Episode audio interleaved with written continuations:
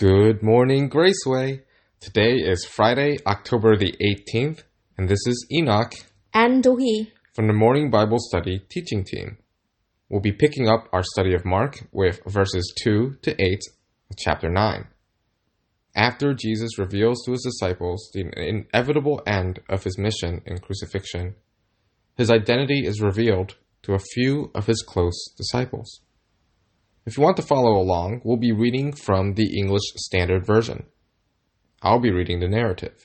And I'll be reading the dialogue. Let's begin. Mark chapter 9, verses 2 to 8. And after six days, Jesus took with him Peter and James and John, and led them up a high mountain by themselves. And he was transfigured before them, and his clothes became radiant, intensely white, as no one on earth could bleach them. And there appeared to them Elijah with Moses, and they were talking with Jesus. And Peter said to Jesus, Rabbi, um, it is good that we are here. Let us make three tents one for you, and one for Moses, and one for Elijah. For he did not know what to say, for they were terrified. And a cloud overshadowed them, and a voice came out of the cloud This is my beloved Son. Listen to him.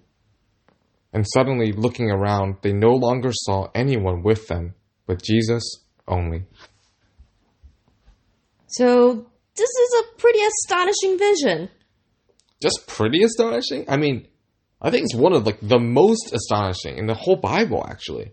Wait, why do you say that? I mean, well, let's take a step back and think about what's happened here. So, Jesus goes up on a mountain. He's really shiny, and he talks with Elijah and Moses.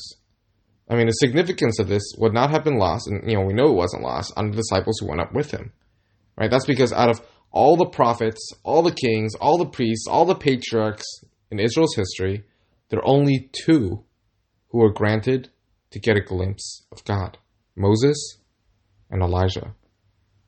Right? So after experiencing devastating setbacks, right, both Moses and Elijah retreat to a mountain and they get to see God in his glory as he passes by. Yeah, I mean, Moses' encounter with God in Exodus 33 is one of my very favorites. It takes place after the episode with the golden calf. Mm-hmm. Oh, yeah. Just imagine how disappointed Moses must have been. God had brought them out of Egypt, led them through the wilderness in a pillar of cloud by day and fire by night, and given his law to them from the mountaintop. And after all that, Israel immediately breaks the commandments by creating an idol for themselves. Somehow, they just don't get it. Yeah, that must have been really hard for Moses. Yeah, I can't imagine. I mean, after all that, God tells Moses to prepare to leave.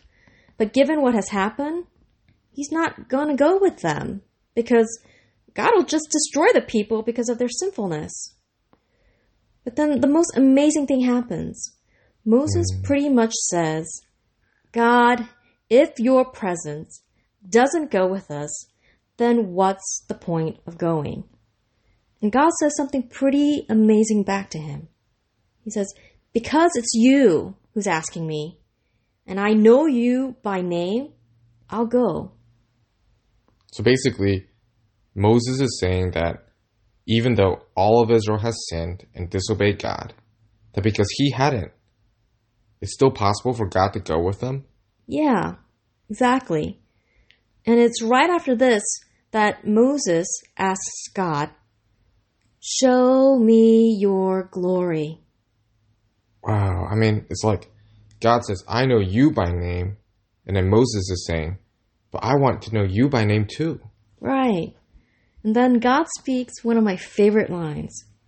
He says, I myself will make all my goodness pass before you and will proclaim the name of the Lord before you. You cannot see my face, for no man can see me and live. And then God puts Moses in a cleft of a rock, covers him with a hand, and he passes by. Then removes the hand so that Moses can see his back. his back, but not his face.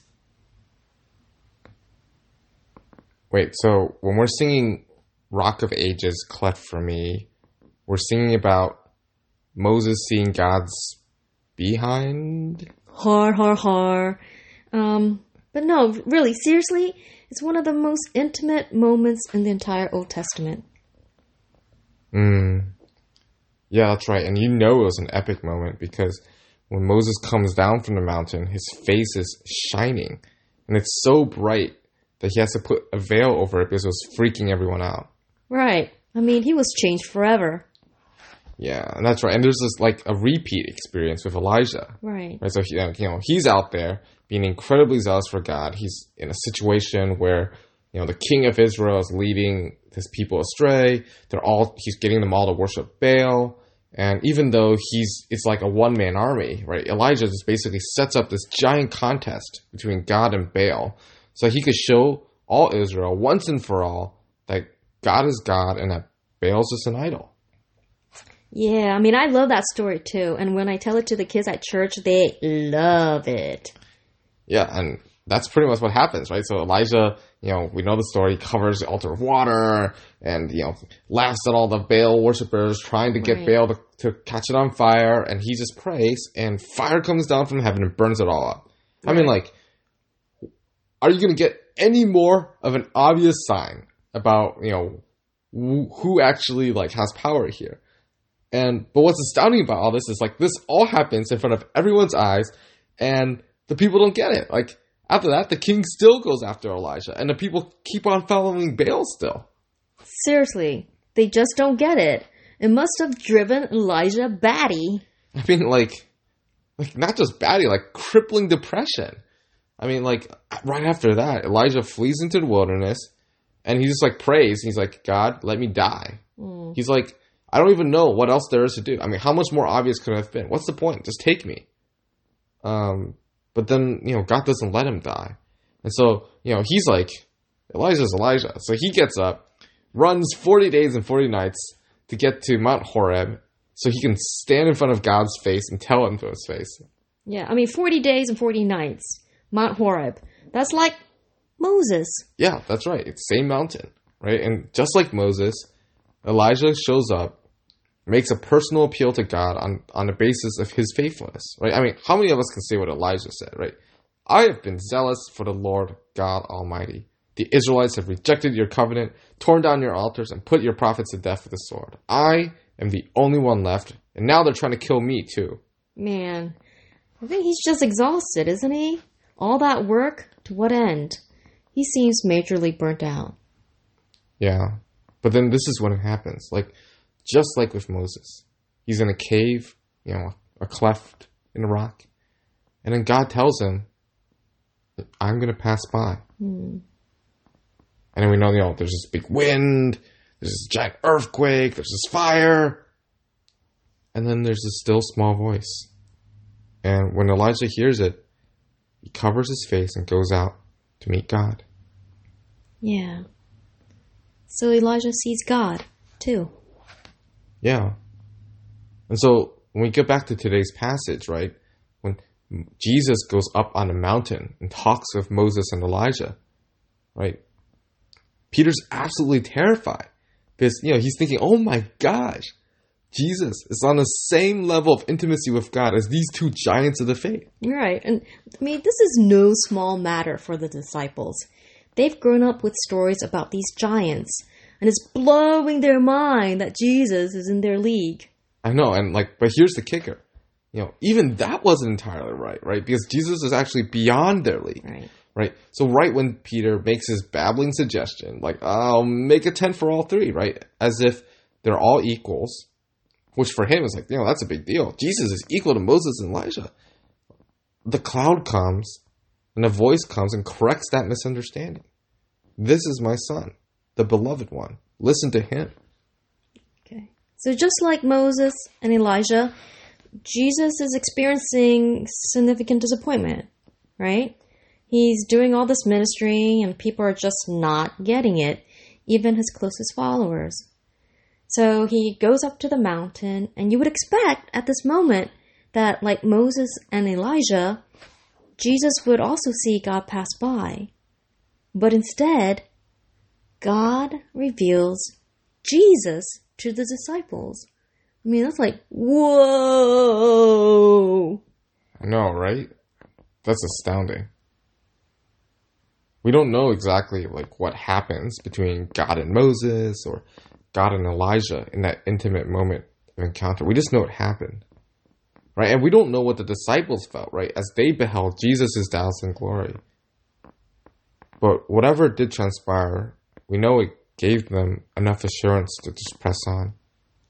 Yeah, so like Moses did go down and he built the tabernacle where God would dwell while traveling with his people. And Elijah would go and Mhm. anoint the king who would defeat Ahab and anoint Elisha as his successor. And even though the disciples may still not have understood everything, Peter, James, and John would lead the church after Jesus' ascension. Yeah, that's right. And probably what's the most astonishing about all this is that the intimacy that all these people were able to experience is something that's actually accessible to the people of God now. Hmm. I mean, right, in Second Corinthians, we have Paul writing that we can all behold God in his glory, in God's presence among us is the Spirit. Right? The glow that the Israelites saw in Moses' face after God passed him by, Paul says we can see that in one another. So tell me, I guess this is the big question, right? Tell me, do you see the glory of God in others? Yeah. I guess that's the big challenge. If we see Jesus, we've seen something. We can see that glory. And we can see it in other people. So that's it for today. Join us Monday for more from the Gospel of Mark. This is Enoch And we signing out.